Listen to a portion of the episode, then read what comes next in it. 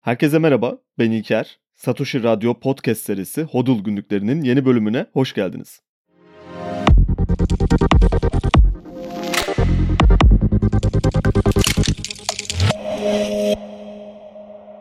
İnsanlık gerçekten de çok tutarsız ve hatta paradoksal bir yapıda. Hepimiz barış olsun istiyoruz ve huzur içinde yaşamanın önemini çok iyi biliyoruz ama devamlı, sürekli olarak ve tekrarlı bir şekilde birbirimizi yok etmek için yepyeni yollar keşfetmekten de geri kalmıyoruz. Kibar, güler yüzlü, içten, samimi ve dürüst gibi görünüyoruz ilk bakışta ve bireysel değerlendirme yaptığımızda. Ancak böyle görünmemize rağmen yine de en büyük vahşetleri de, en acımasız hareketleri de biz yapıyoruz. Burada enteresan bir tutarsızlık var. Ve ekonomiyi anlamak aslında insan davranışını anlamak üzerine kurulu bir bilim dalı. Sosyal bilimlerden bir tanesi. Aynı psikoloji, felsefe gibi. Konumuz da o yüzden çoğunlukla bir ekonomi teorisi üzerine konuşurken insanlığa, felsefeye ve tarihe belki biraz yine bambaşka dallara doğru yayılıyor. Bugün yine bunlardan bazılarına giriş yapacağız kısmen ve daha çok savaşlar üzerine, yıkımlar üzerine konuşacağız. Sonra da yine her zaman olduğu gibi tüm bunların Bitcoin'le ne ilgisi var sorusunun cevabını vermeye çalışacağız.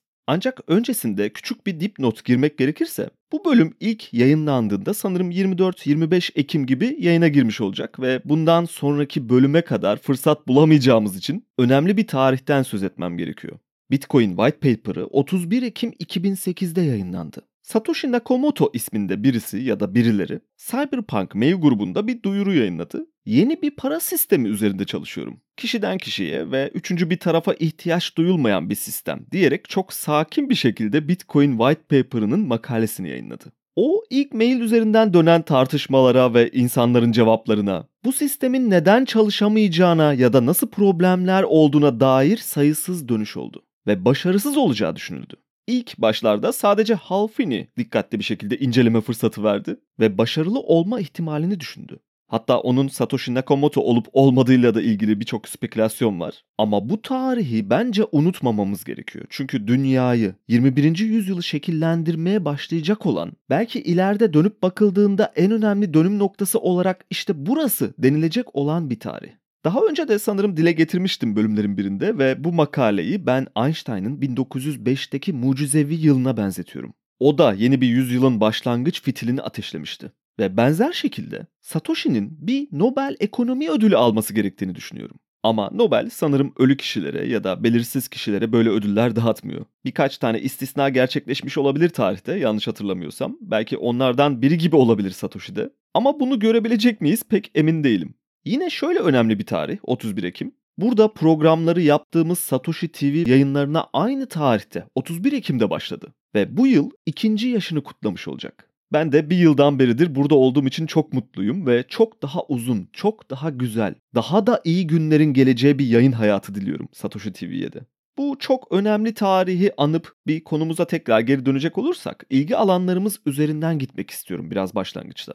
Sıklıkla bir alan üzerinde çalışırken veya ilgilenilen bir alan hakkında konuşurken dünya ile ilgili bütün problemlerin neredeyse hepsinin o alanda saklı olduğu gibi bir bilgi önyargısına kapılıyoruz. Ama her şey de birbiriyle çok alakalı olduğundan bence önemli dallar için geçerli bir yanılsama olabilir bu. Psikolojiyle ilgilenen biri dünyadaki bütün sorunların cevabının Freud'da gizli olduğunu söyleyebiliyor. Tarihle ilgilenen birisi geleceğimizin nasıl şekilleneceğini veya insanlığın nereye doğru gideceğini, yine en önemli sorularımızın cevaplarının tarihte saklı olduğunu söyleyebiliyor. Bunu sadece Keynesyen ekonomistler yapmıyor sanırım. Onlar sadece ekonomiyle ilgileniyorlar ve daha çok da rakamlarla, sayılarla kafayı bozmuş durumdalar büyük rakamları algılayabildiklerinden de şüpheliyim ve big data diyebileceğimiz ekonominin tüm çarklarının kontrolünün kendi ellerinde olduğunu ve kullanmak için can attıkları kontrol düğmelerinin bütün problemleri çözebildiğine inanıyorlar. Bu çok enteresan bir çılgınlık. Hatalı olduklarını da kabul edecek gibi görünmüyorlar ama ekonomiyi incelemeyi seven birisi olarak ben de bütün problemlerimizi onların yaptıkları bilinçli ya da bilinçsiz hatalara bağlayabilirim sanırım her şeyin sebebi onlar diyerek işin içinden hızlıca çıkıp bölümü kapatmadan önce isterseniz yine biraz derinleştirelim konuyu ve daha temel bir noktadan ele alarak belli bir düzeyde ne durumda olduğumuzu görmeye çalışalım. Ulusların kaderini belirleyen en önemli şeylerden birisi ekonomik güçlerinden geliyor. Tarih sahnesinde önemli dönemlere baktığımızda ya da bir süper gücün evrelerini incelediğimizde birbiriyle çok benzer bir temada olduklarını görüyoruz bunların.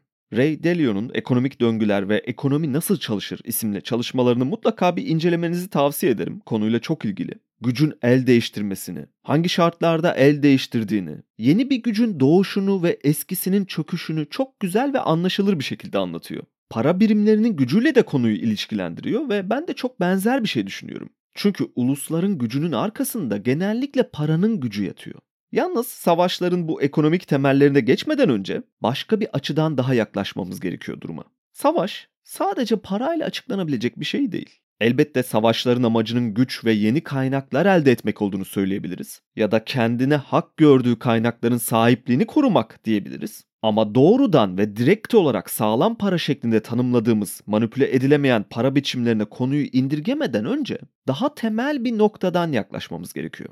Elbette sağlam bir paranın savaşlardaki rolü çok daha farklı ve belki de herkes için durumu daha adil hale getiriyor. Ama elimizdeki en sağlam parayı altın olarak düşünürsek 20. yüzyılın başlarına kadar hatta 19. yüzyılı da dahil edebiliriz. Bankacılık bu zamanlarda çünkü gelişmeye başladı ve bundan daha öncesinde ekonomiyle ve ulusların yükselişiyle, düşüşüyle ilgili bu kadar fikrimiz olmadığı dönemlerde binlerce yıl boyunca türümüz sürekli olarak savaşmaya devam etti tarihe ekonomik bir bakış açısından yaklaştığımızda aslında bir hataya düşmememiz gerekiyor. Her ne kadar paranın sağlam olup olmamasından bağımsız şekilde savaşların gündemimizde olduğunu söylesek de savaşlar bir bakıma ekonomik bir motivasyonun sonucunda ortaya çıkıyor. Kaynaklar ele geçirmek ve kendi kabilemizi daha üst noktalara taşımak türümüz için vazgeçilmez isteklerden birisi. Ciddi bir kabilecilik ekolünü takip ediyoruz diğer hayvanlardan veya en yakın akrabalarımız maymunlardan farklı olarak biz artık günümüzde çok gelişmiş bir kabile yönetimi içindeyiz. Milliyetçilik kavramı, din kavramı, fikirsel birliktelikler bizim kabilelerimizi oluşturuyor. En temel noktadan baktığımızda kendimizi ailelerimize ve yakın akrabalarımıza bağlı hissediyoruz. En küçük kabilemiz onlar ve eğer bizim yakınlarımızla ilgili bir tehdit oluşursa onları korumak için elimizden gelen her şeyi yapabiliriz haklı olup olmamaları veya doğru, gerçek, etik ve adil olanın bu koruma davranışı olup olmadığına bakmaksızın kendi küçük kabilemizin zarar görmemesi için neredeyse yapamayacağımız bir şey yok. Savaşlar haricinde suçlularda da çok gördüğümüz bir şey bu. Pulp Fiction filmindeki o restoran sahnesini sanırım birçoğunuz hatırlıyordur. Ve orada ortalığı cehenneme çeviren çiftin hikayesini tekrar gözünüzün önüne getirin lütfen. Ya da hayranı olduğumuz Bonnie ve Clyde çiftinin kanunsuz davranışları bir çift ilişkisinin ve birbirlerini koruma içgüdüsünün en güzel örneklerinden biriydi bizim için. Bugünlerde bile bir espri olarak çiftler arasında seninle herhangi bir suçu işleyebilirim gibi bir sevgi seviyesi var. Bu bir sevgi göstergesi olarak görünüyor. Yani biz aslında her ne kadar ilk bakışta çok düzgün görünüyor olsak da kendimiz için kurduğumuz o küçük dar dünyamızda kurallarımız ve etik yaklaşımlarımız değişiklik gösterebiliyor. Çok fazla yansıtmıyoruz bunları. Daha arka planda ve gizli tutuyoruz. Belki de fırsat bulamıyoruz çünkü bugünlerde daha derli toplu bir toplumsal düzenin içindeyiz. Ama çatışma bizim genetik kodlarımızda olan bir şey. Neredeyse diğer her türde olduğu gibi tabii. Ayrıca ek olarak kolaylıkla yönlendirilebiliyor bu içgüdülerimiz. Ve bugünkü konumuz da zaten daha kitlesel çatışmalar üzerine. Nasıl kitlesel bir çılgınlığın içine kapılabildiğimiz ve para birimlerinin, ekonominin, insan davranışlarının tüm bunlarla nasıl bir bağlantısı olduğu üzerine daha geniş bir çapta bakış atıyoruz. Öncelikle isterseniz paranın olmadığı bir dünya düşünelim hep birlikte. Nasıl bir dünya olurdu bu? Belki bir noktada takas ekonomisi akıllara gelebilir hemen Paranın kısa tarihi bölümünde zaten bu aşamaları ve paranın gelişimini, değişimini yüksek oranda incelemiştik. Eğer o bölüme bakmayanlar varsa mutlaka bir göz atmalarını tavsiye ederim. Henüz bu bölümün başındayken veya bu bölüm bittikten sonra. Şimdi düşünce deneyine geri dönersek. Aslında bu deneyin sonuçlarını bugünlerde yaşıyoruz zaten açık bir şekilde. Belki farkında değiliz ama şöyle ki İspanyollar Aztekleri dünya tarihinden sildiklerinde hemen hemen bir altın standardında olduğunu söyleyebiliriz İspanyolların. Bunun karşılığında Aztekler para diye bir şeyi bilmiyorlardı. Kumaş topları ve kakao tanelerini kullanıyorlardı takas aracı olarak. Bu da bir para çeşidi elbette ancak para kavramından haberdar değillerdi diyebiliriz. Bugün hala aynı şekilde yaşayan, henüz insanlığın geri kalanının sömürmediği veya işgal etmediği küçük kabileler hayatlarına devam ediyorlar. Para bir noktada barbarlığı da beraberinde getiriyor diyebiliriz bu açıdan baktığımızda. Ama bu çok doğru bir çıkarım olmayabilir ve belki başka bir bölümün konusu olabilir. Buna karşılık paranın olmaması ise gelişmiş bir toplum oluşturulmasına engel oluyor. Ya da daha doğrusu bizim bildiğimiz anlamıyla gelişmiş toplum. Bu konuda da hatalı olabiliriz. Pek emin değilim ben. Bugün herhangi bir izole Afrika kabilesine gidersek kendi açılarından oldukça gelişmiş olduklarını düşünüyor olabilirler ve ihtiyaçları olan her şeye sahip olduklarını yine düşünüyor olabilirler. Onların o kısıtlı alanlarda yaşamasına ve kendi inanışları çerçevesinde hayatlarını sürdürmelerine izin veriyoruz. Çünkü bizim için bir tehdit oluşturmuyorlar. Ve hatta belki de böyle yaşamları insan altı bir yaşam şeklinde değerlendiriyoruz ve küçümsüyoruz onları. İnsan gibi görmüyoruz belki de. Ben problemlere yaklaşırken, önümüzdeki herhangi bir soruyla ilgili düşünürken o kavramı genellikle ekstrem noktalara çekerek anlamaya çalışıyorum kişisel olarak ve bunun faydalı bir yöntem olduğunu düşünüyorum. Olumlu anlamda bir ekstrem ya da olumsuz anlamda yine başka bir uç nokta şeklinde iki açıdan değerlendirmeye çalışıyorum. Ve parasız toplumlara baktığımda, paranın hiç var olmadığı bir dünyayı hayal etmeye çalıştığımda, oldukça eksik, ilkel, gelişmemiş ve ilerleme imkanı bulunmayan toplumları görüyorum. Yani para sandığımızdan çok daha önemli bir kavram ve kültürel aktarımların merkezinde yer alan, bir sonraki jenerasyonla iletişime geçmemize yarayan, biraz uzağımızdaki başka bir kabileyle ticaret yaparak çeşitli aktarımlarda bulunmamızı sağlayan türümüzün en önem verdiği araçlardan birisi. Daha da doğrusu en çok önem verenlerin ve doğru kullananların ayakta kaldığı, geliştiği ve kabilesini devam ettirebildiği kritik bir araç, para. Sanıyorum bu resmi çok rahatlıkla görebiliyoruzdur. Konuyu aslında buradan alıp Roma'nın yükselişine ve yayılmacı politikasına, Ortaçağ Avrupa'sına, Napolyon savaşlarına ve daha fazlasına detaylı bir şekilde girebiliriz ama zamanımız da biraz kısıtlı olduğundan dolayı tüm bu dönemleri ekonomik ve iktisadi açıdan tekrardan bir düşünmenizi önerebilirim kısa olarak. Ve paranın öneminin daha iyi anlaşılabileceğini düşünüyorum böyle bir bakışla. Özellikle Roma, ulusların yükselişi ve yıkılışı için çok çok iyi örneklerden biri. Osmanlı da yine aynı şekilde. Moğolların yükselişi ve düşüşü aynı şekilde. Ancak bölümün başında bahsettiğimiz o bilgi yanılsaması konusuna tekrardan dikkat çekmek istiyorum burada. Her şeyi ilgimizi çeken ve en önemli olduğunu düşündüğümüz alanla açıklayamayız. Ama dünyanın iktisadi tarihi bize savaşların ve güç dengelerinin, güç değişimlerinin de bir tarihini veriyor aynı zamanda. Bu açıdan mutlaka bakılması gerekiyor o yüzden. Güç mü parayı getiriyor yoksa para mı gücü getiriyor? Belki çözümlemesi zor bir denklem olabilir. Aynı tavuk yumurta ilişkisi var gibi görünüyor burada. Çünkü örneğin Moğollara baktığımızda genellikle bir barbarlık görüyoruz ve arkasında ekonomik bir model pek göremiyoruz. Buna karşılık ayak bastıkları neredeyse her yeri kendilerinden ekonomik anlamda güçlü görünen ve yerleşik bir düzende olan hatta belki iyi sayılabilecek para çeşitleri kullanan toplulukları ezip geçtiler. Para birimlerini burada gelişmişlik açısından değerlendiriyorum bu arada ve böyle örneklere çok fazla rastlayabiliyoruz. O yüzden gücün kaynağı ve paranın kaynağı birbiriyle biraz iç içe geçmiş durumda. Birbirinden beslenen ve biri olmadan diğeri de olmayan bir denklem var burada. Yani kısaca türümüzün bütün tarihini şekillendirdi para. Ekonomik motivasyonlarla girdiğimiz savaşlar neticesinde. Neden yerli Amerikalılar Avrupa'ya gelip orayı işgal etmedi de tam tersi şekilde Avrupalılar Amerika'yı işgal etti sorusunu daha önce de sormuştuk. Ve yine Azteklerdeki gibi kullanılan para birimlerinin bir sonucu olduğunu söylemiştik. Daha önce paranın kısa tarihi bölümünde. Şimdi bir adım daha ileri gidelim. Aynı şartlar altında ki bu mümkün değil belki ama Kızıl Derililerin Avrupa'yı işgal ettiğini hayal edelim. Böyle bir dünya bugün nasıl bir yer olabilirdi? Yani bu arada böyle bir şey mümkün değildi derken şu açıdan yaklaşmaya çalışıyorum aslında. Paraya önem vermeyen topluluklar şu anda hüküm sürüyor olsaydı biz bugün bulunduğumuz noktada olabilir miydik sorusunu sormaya çalışıyorum. Ve bu sorunun cevabı sizi bilmiyorum ama bana göre çok açık. O halde para türümüz için sandığımızdan çok daha önemli bir araç olabilir. Konuyu da bir yerden bir yere getirmeye çalışıyorum aslında ve bazı dönüm noktalarını tekrarlamak durumunda kaldım o yüzden. Birçok bölümde konuştuğumuz şeylerdi bunlar ve şimdi bu noktadan ileriye doğru gitmek istersek özellikle de 20. yüzyıla fazla yer ayırmaya çalışacağım ama paranın çeşitlerinden biraz bahsetmemiz gerekiyor öncesinde. Sağlam paralar ve zayıf paralar var. İki çeşide ayırırsak parayı. Ve görebildiğimiz kadarıyla yeterince uzun vadede sağlam paralar zayıf olanlara karşı galip geliyorlar. Savaşlarımızın temel sonucu bu tarihimize baktığımızda.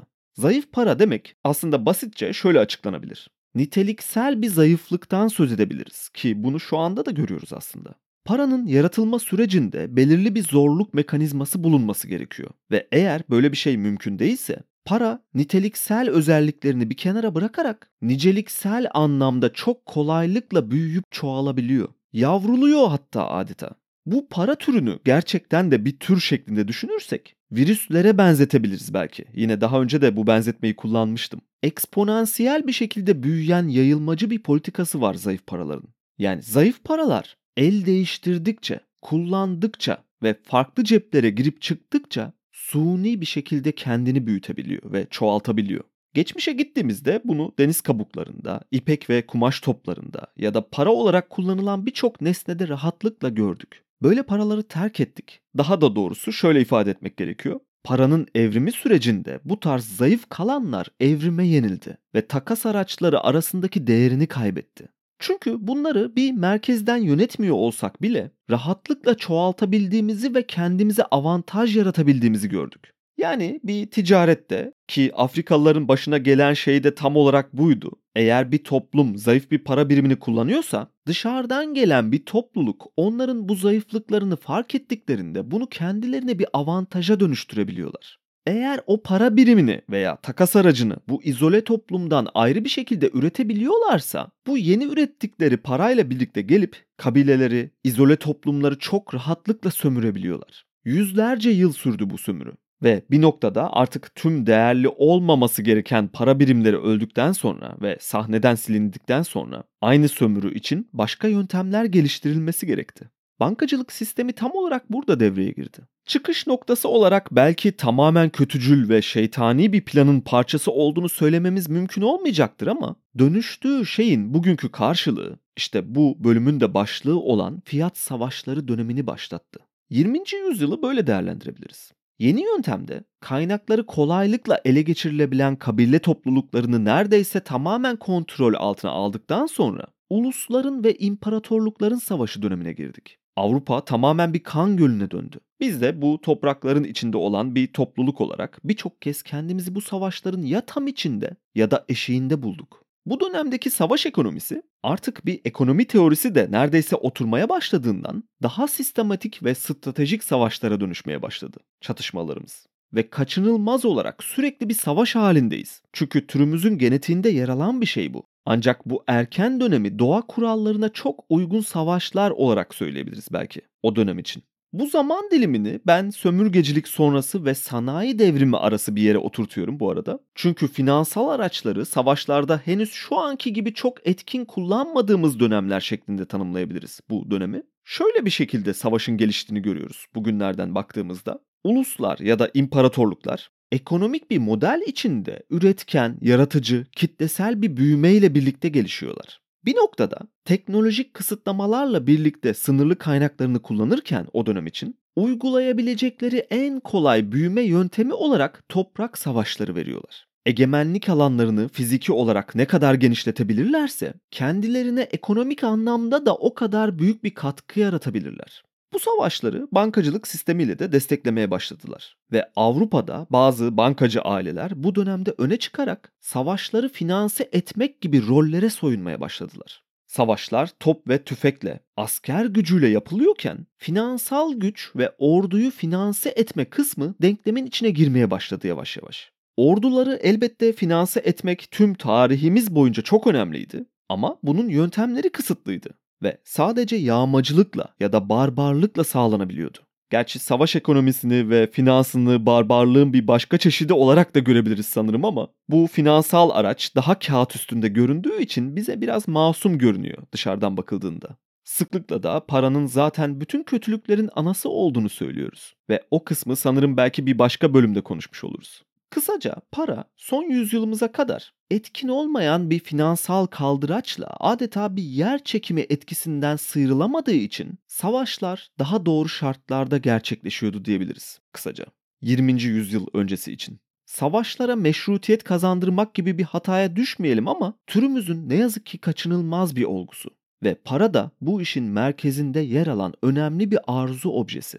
Şimdiye kadar kabile savaşlarından biraz bahsettik. Gelişmemiş toplumların savaşlarından bahsettik. Din savaşlarından pek bahsetmedik ama o da çok uzun bir süre için en geçerli sebeplerimizden biriydi. Bir noktada aydınlanma çağı ile birlikte sınıfsal savaşlara doğru geçiş yaptık. Sistem savaşları dönemi başladı ve sanayi devrimiyle birlikte daha çok enerji odaklı savaşlara doğru geçiş yaptık. Enerji ve ham madde aslında her zaman için çok önemli bir sebepti ve diğer savaş türlerimizin içinde yer alan en önemli alt başlıklardan biriydi. Ama özellikle son 200 yıla baktığımızda ana neden haline geldi diyebiliriz. Çünkü yeni enerji kaynakları ve yeni ham maddeler üzerinde hak sahipliği yarışı içine girdik. Bu yarış hep süre gelen bir şeydi. Fakat yine önemli bir farkla kısıtlı iş gücümüzün makinelerle desteklenmesiyle birlikte daha önce biraz da teknolojik eksikliklerimizden kaynaklı olarak henüz o ana kadar hakimiyet kuramadığımız kaynakların paylaşılması gündeme gelmeye başladı. Ve her ulus bunun için kendi adına en iyi pozisyonu almaya çalıştı. Şu ana kadar konuştuğumuz tüm bu savaşlar bir başlangıç noktasına ve bir bitiş noktasına sahipti ama. Aynı uluslar gibi. İmparatorluklar, kabileler, toplumlar gibi. Bir devlet veya imparatorluk ancak kaynakları ve para birimleri ölçüsünde savaşabiliyordu. Fakat artık öyle değil. O yüzden belki de artık bitmeyen savaşların içindeyiz. Bir başlangıç noktası ve bitiş noktası tam olarak işaretlenemeyen, ne kadar sürdüğünden emin olmadığımız ya da ne kadar daha süreceğini dahi kestiremeyeceğimiz, bitmek bilmeyen savaşların içindeyiz bugün artık. Birinci ve ikinci dünya savaşlarıyla tanıştık bu yeni tarzla. Milliyetçilik odaklı ve enerji savaşlarının rüzgarına kapıldık. Bölümün başında bireylerin kendi küçük kabileleri için neredeyse yapamayacağı bir şey olmadığından bahsetmiştik hatırlarsanız. Son yüzyılımızda dinlerle ilgili bitmeyen savaşları eğer bir kenara ayırırsak milliyet üzerine, kimlik üzerine, tanımlar üzerine yepyeni savaşlara girmeye başladık. Nedenler ilk bakışta hep başka sebepler gibi görünse de arkasındaki en önemli motivasyon ya da akıl, güç, enerji, hakimiyet üzerine ve bunlar da ne yazık ki parayla doğrudan bağlantılı. Devletlerin bu birinci ve ikinci Dünya Savaşları dönemlerinde bir altın standardı içinde olduğunu söyleyebiliriz. Ama herhangi bir savaş anında standardı çok rahatlıkla göz ardı edip istedikleri kadar kağıt paralar basmaya çalışmaktan geri durmadılar. Kağıt paralarla tanışmıştık yani aslında. Her ne kadar kısmen bir altın standardı gözetilse bile. Bu kağıt paralar dünyayı tamamen yıkıp baştan yapmamıza neden oldu neredeyse. Jenerasyon kayıplarına neden oldu. Bence bu dönemi ve savaş ekonomisini daha iyi anlamak için Almanya'ya bakmak lazım. Bizim de yakından tanıdığımız bir müttefikimiz de ayrıca. O yüzden rahatlıkla bağlantıyı anlayabileceğimizi düşünüyorum onlara baktığımızda. Birinci Dünya Savaşı ve Hitler'in gelişine kadar olan süreyi yani 15-20 yıllık savaş ve savaş sonrasındaki zaman dilimini Weimar Cumhuriyeti olarak adlandırıyoruz. İmparatorluk yıkılıp bir demokrasiye geçiş süreci aslında bu ama daha çok hiperenflasyonla ilişkili bir dönem. Almanya 1. Dünya Savaşı'nda çok kolay kurulabilecek bir mantık yürüttü aslında. Riskli bir bahis aldılar. Şöyle ki savaşların finansında devletlerin orduya ayırdıkları bütçelerde ki buraya da geleceğiz. Ayrıca ek olarak vergilerle ve tabii ki kasalarındaki altınlarla en son olarak yine genel bütçeleriyle ve kaynaklarıyla kurulan bir savaş ekonomisi var. Ve çoğunlukla dış borçlanmalar da yapılıyor tabii ki tarafsız kalmış devletlerden veya kendi tarafındaki daha güçlü ortaklardan sonra ödemek üzerine fiziki bir güç desteği dışında finansal destekler de alınıyor. Yine bunların haricinde bazı büyük bireysel destekçiler olduğundan da bahsetmiştik. Bunlar elbette bağımsız bankacılar oluyor ve bazen savaşın her iki tarafına da destekte bulunuyorlar. Çünkü bahislerini tek tarafa yaparak devletlerle aynı riski paylaşmak istemiyorlar. Ve belki de savaşın sonundaki en kazançlı çıkan grup da bu bankacılar olabilir. Savaş onlar için büyük bir fırsat demek. İşte Almanya bu seçeneklerden kendine en uygun olarak iç kaynakları değerlendirmeyi düşündü. İç kaynak derken aslında iyimser bir tabir bu. Çünkü yaptığı şey şuydu. Para arzını arttırarak savaşı finanse etmeye çalıştılar. Tabi dış borçlanmalarla da birlikte yaptılar bunu ve o dönem Amerika'ya borçlanmaya da başladılar. Yani savaşın iki tarafını da kısmen finanse ettiğini söyleyebiliriz Amerika'nın bu açıdan baktığımızda. Yine de çok uzatmayalım. Sonuç olarak bu sürdürülemez yöntemi uygulamak için Almanya tırnak içinde geçici olarak altın standardından çıktığını duyurdu ve para basmaya başladı. Kurdukları denklem çok basitti. Savaşın sonunda galip geldiklerinde ki bundan çok emindiler. bu fazladan bastıkları para yüzünden Alman markının altına karşı değer kaybetmesini savaşın mağlup devletlerinden alacakları savaş tazminatıyla kapatıp borçlarını temizleyeceklerini düşünüyorlardı. Fakat öyle olmadı. Bu riskli bahisin sonucu Almanya için hiperenflasyon döneminin başlangıcını tetikledi savaşı kaybettikten sonra. Aslında savaş sırasında Alman markına baktığımızda dolara ve altına karşı ciddi bir değer kaybettiğini görmüyoruz. Ve bu yüzden sonrasında yüzleştikleri hiperenflasyonun sebebinin para basmaktan kaynaklanmadığını söyleyebiliyorlar Keynesyen ekonomistler. Fakat bu savaş dönemi için bir tabir kullanırsak Almanya yine tırnak içinde tül perdenin arkasında saklanıyordu diyebiliriz. Savaş bitince özellikle de Londra ultimatomu diye tarihe geçen savaş tazminatı istendiğinde Almanlar 2 milyar mark ödemeye ve buna ek olarak ihracat hacimlerinin %25'i üzerinde ek bir ödemeye daha mahkum edildiklerinde tül perde aralandı. Ya da diğer bir tabirle cin şişeden çıktı ve çok hızlı bir şekilde hiperenflasyonla yüzleşti Alman halkı. Savaş öncesi ve savaş boyunca 40-45 Alman markının bir ons altına eşit olduğu paritede savaş tazminatları ile birlikte ve yarattıkları inanılmaz para arzıyla birlikte sadece birkaç yıl içinde 1924'lere 25'lere gelindiğinde bir ons altın 1 milyar Alman markına eşdeğer hale geldi.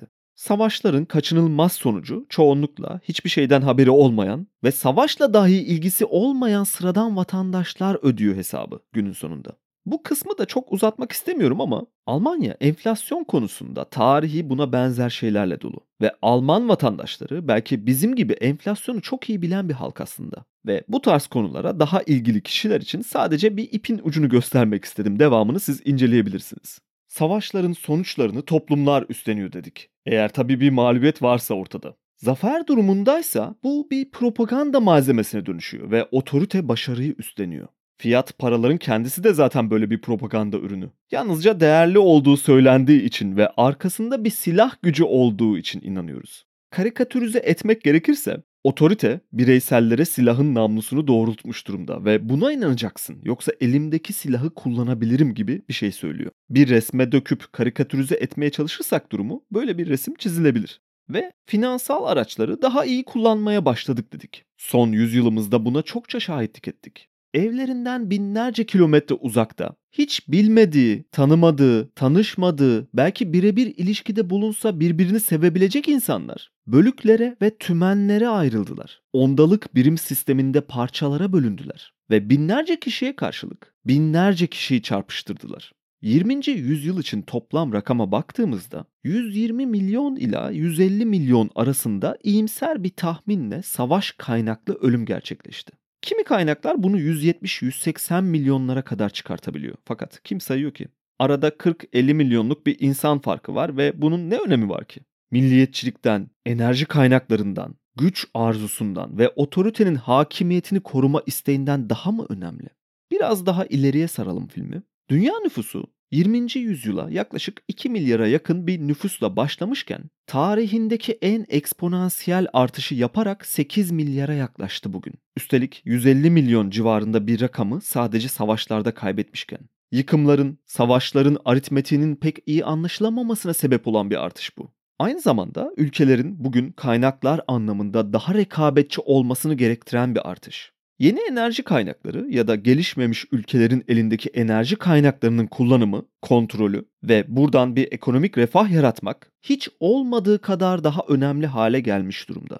Gelişmiş ülkeler ekonomik bir iktifak içinde daha az gelişmiş ülkelerin kaynaklarını finansal araçların da yardımıyla kontrol altında tutmaya çalışıyor. Ve eğer bu geride kalmış ülkelerde herhangi bir aksilik, beğenilmeyen bir politikacı ya da toplumun istenmeyen yöne doğru bir kayması gerçekleşirse de krizler, iç karışıklıklar, kaygan bir siyasi zeminle birlikte toplumsal ayrışmalar bir anda baş göstermeye başlıyor. Ve yine para birimlerinin büyük bir rolü var burada. Egemen devletlerin güçlü para birimleri güçlü kalmaya devam ediyor. Çünkü kendi kaynakları haricinde dış kaynaklardan rahatlıkla ekonomik bir çıkar yaratabiliyorlar. Kendi refah seviyelerini korurken gelişmemiş ülkelerin zenginliklerini elde edebiliyorlar. Rezerv birim statüsü ve ona yakın diğer birimler uluslararası ticaretin monopol para birimleri ve geri kalan herkesin bu paraları kendi hazinelerinde, borç ödemesinde, borç almasında zorunlu bir şekilde kullanması gerekiyor. Ciddi bir parasal otorite altındayız. Gelişmemiş ülkeler ekonomik bir tetikçilik ile rahatlıkla kontrol altında tutulabiliyorlar. Ya da kontrolden çıkarsa demokrasi ve gelişmişlik seviyeleri bahane edilerek büyük yıkımların olacağı bir savaşın içine çekiliyorlar. Bugün savaşların arkasında ciddi bir iş modeli var diyebiliriz. Savaş sanayisi muazzam büyüklükte bir sektör ve bu sektörün oyuncularının basitçe silah tüccarları olarak tanımlayabileceğimiz bu iş adamlarının gelir kaynağı dünyanın dört bir yanında sürekli devam edecek olan savaşlar. 2022 yılı için askeri harcamalara baktığımızda sadece NATO ülkelerinin toplam harcaması 1.2 trilyon dolar seviyelerinde. Bu rakamın içinde Amerika'nın payı 820 milyar dolar civarında. Tüm NATO'nun neredeyse 4'te 3 harcaması. Bütün dünya genelinde baktığımızdaysa yaklaşık 2.2 trilyon dolar seviyelerinde askeri harcama rakamları. Bakın lütfen tekrar dikkat çekmeye çalışıyorum. 2 trilyon dolar. 100 milyar değil, 500 milyar değil, 1 trilyon değil. Bu para nereden yaratılıyor peki? Hükümetlerin her zaman için ayırdığı en büyük bütçe sürekli olarak geçerli olan bir tırnak içinde yine güvenlik endişesi sebebiyle askeri kanada doğru akıyor. Pek fazla sorgulanmıyor da bu rakam çünkü sürekli olarak bir güvenlik tehdidi içindeyiz. Bir yandan terör örgütleri finanse ediliyor, diğer yandan resmi kanattaysa devletler bazında trilyonlarca dolar bombalara, füzelere, savaş uçaklarına, tanklara, İHA ve SİHA'lara ve yeni teknolojilere aktarılıyor. Bu kısmen vatandaşın finanse ettiği bir iş sektörü. Burası bir savunma birimi değil. Bu bir iş modeli. Örneğin OECD ülkelerinin ortalama olarak vatandaşlarından %35'e yakın vergi geliri yarattığını düşünürsek, savaşların finansörlerinin çok rahatlıkla bizler olduğunu söyleyebiliriz. Bizim dışımızda ve kontrolümüzde olmayan o ekstra para basma makinelerini de hesaba katarsak, savaşlar hakkında her ne kadar bireysel olarak itirazlarda bulunsak da toplumsal olarak herhangi bir hareketin içinde savaşa hayır desek de bu istek kimsenin umrunda değil. Ayrıca bu her zaman için geçerli olan bir refleks de değil. Çünkü yine fiyat paranın diğer bir propagandası olarak milletler bazında kutuplara ayrılmış durumdayız. Bazı gruplar bir diğerini insan olarak bile değerlendirmiyor ve içine girmek isteyecekleri savaşları kendi toplumu açısından rahatlıkla meşrulaştırabiliyor. Hiç kimsenin umrunda değil savaş kayıpları. Sadece kimin kazanacağı önemli. Bitmeyen bir savaşın içindeyiz. Arada geçici barış dönemlerinde rahata ve huzura erdiğimizi düşünüyoruz. Fakat bunlar sadece birer duraksama ve tekrardan yeni bir savaş için kısa süreliğine verilmiş ateşkes zamanları. Savaş sadece şekil değiştiriyor. Soğuk savaş, proksi savaşlar, kukla devletler, terör, marjinal gruplar, iç karışıklıklar ve çatışmalar, sınıfsal ayrışmalar, milliyet öncelikli ayrışmalar ve çatışmalar, ırk kaynaklı ötekileştirmeler ve daha birçok savaş sebebi çeşidi sayabiliriz. Değişmeyen tek şey savaşla hiçbir alakası olmayan ve sadece kendi varoluşunu sürdürmeye çalışan sıradan insanların hayatlarını kaybetmesi ve ya da daha iyi ihtimalle ekonomik bir buhrana sürüklenmesi. Yapabileceğimiz hiçbir şey de yok gibi görünüyor. Bitmek bilmeyen ve tükenmeyen güç ve kaynak arzusu karşısında. Voltaire'in çok sevdiğim bir sözü var. Tüm kağıt paralar eninde sonunda içsel değerine geri dönüyor. O da sıfır diyor. Fakat sıfıra doğru devam eden bu yarışta yine tüm kağıt paralar için geçerli olan bir diğer şey yanında toplumları ve insanları fakirleştirerek bunun karşılığında da otoriteyi güçlendirmek amaç ve ya da ikisinin birlikte yok olması. Weimar Cumhuriyeti'ni tekrar hatırlayalım. Sağlam bir para modeline geçiş yapmadığımız sürece ki bu da yeterli değil aslında. Yine daha önce birçok bölümde konuştuğumuz gibi eski sistem olarak altın standardı bile yeterli değil. Çünkü otorite istediği zaman savaş anında bu standardı terk edip istediği şekilde para biriminin değerini yok edebiliyor. Yani gerçekten sağlam bir para tercihi yapmadığımız sürece tüm bunları durdurmak için bitmeyen savaşlara son vermek için ya da toplumsal ayrışmaların propaganda malzemesi olarak kullanılarak kitlelerin çılgınlıkların peşinden gitmesini engellemek için elimizde tek bir para birimi adayı var. O da Bitcoin. Kimsenin sizin cebinizden izinsiz bir şekilde hırsızlığını yapamayacağı, kimsenin sizin adınıza karar verip kitlesel bir yıkıma yol açamayacağı ya da yine kimsenin kendi ekonomik gücünün boyutlarını aşarak bambaşka topraklara gidip ülkelerin kaynaklarına el koyamayacağı herkes için eşit ve adil bir para birimi. Aslında tüm bu kargaşaya ve probleme biz de sebep olduk bir bakıma. Gücü biz teslim ettik. Kendi oylarımızla. Çoğunluğun oylarıyla ya da en azından. O yüzden şaşırmamalıyız. Sonuçlarını tarihin tekerrür sahnesinde defalarca kez tekrarlı bir şekilde gördük ama yine de vicdanlarımızı temizleyebilmek için bireysel olarak karşı çıktığımızı söylüyoruz. Savaşa hayır diyoruz. Bazen bir bildiri yayınlıyoruz, bazen bir yerlere imza atıyoruz, bazen sessizce mırıldanıyoruz, bazen de oy kullanıyoruz. Eğer gerçekten savaşa hayır demek istiyorsanız Bitcoin kullanmalısınız ve mızmızlanmayı, sızlanmayı, vicdanlarınızı temizlemeye çalışmayı bırakmalısınız. Yeni şeyler söylenedik. Bu haftalık Hodul günlüklerinin sonuna geldik. Satoshi Radyo ve Satoshi TV hesapları üzerinden programı takip etmeyi ve beğendiyseniz paylaşmayı unutmayın lütfen. Ayrıca bildirimleri açarsanız birbirinden farklı içeriklerden daha verimli bir şekilde haberdar olabilirsiniz. Bir sonraki bölümde görüşmek üzere.